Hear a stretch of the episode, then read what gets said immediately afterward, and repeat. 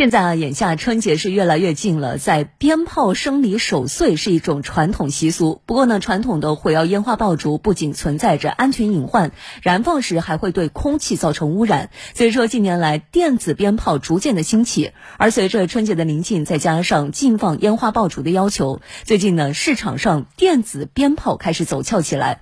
不过啊，需要提醒大家的是，在使用电子鞭炮的时候，依然要注意避免噪声扰民。详情况们来听江苏台记者的报道。在南京中央门金桥批发市场的婚庆专卖区，记者看到了一些商家销售的电子鞭炮，有一米多长，红色的外观模仿了鞭炮的造型，通过开关控制鞭炮的声光效果。啊这怎么卖啊？这个一百二，你要车的给你不听。声音很响的。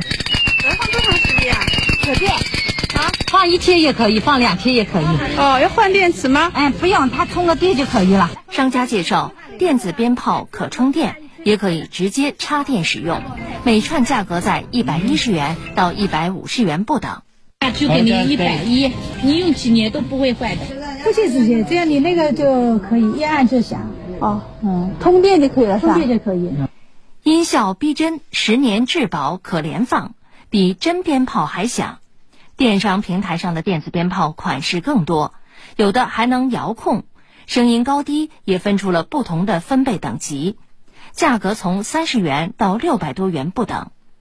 采访中，一些市民说，电子鞭炮能够营造爆竹声中除旧岁的氛围，在安全性有所保障的前提下，会选择购买。要是没有危险。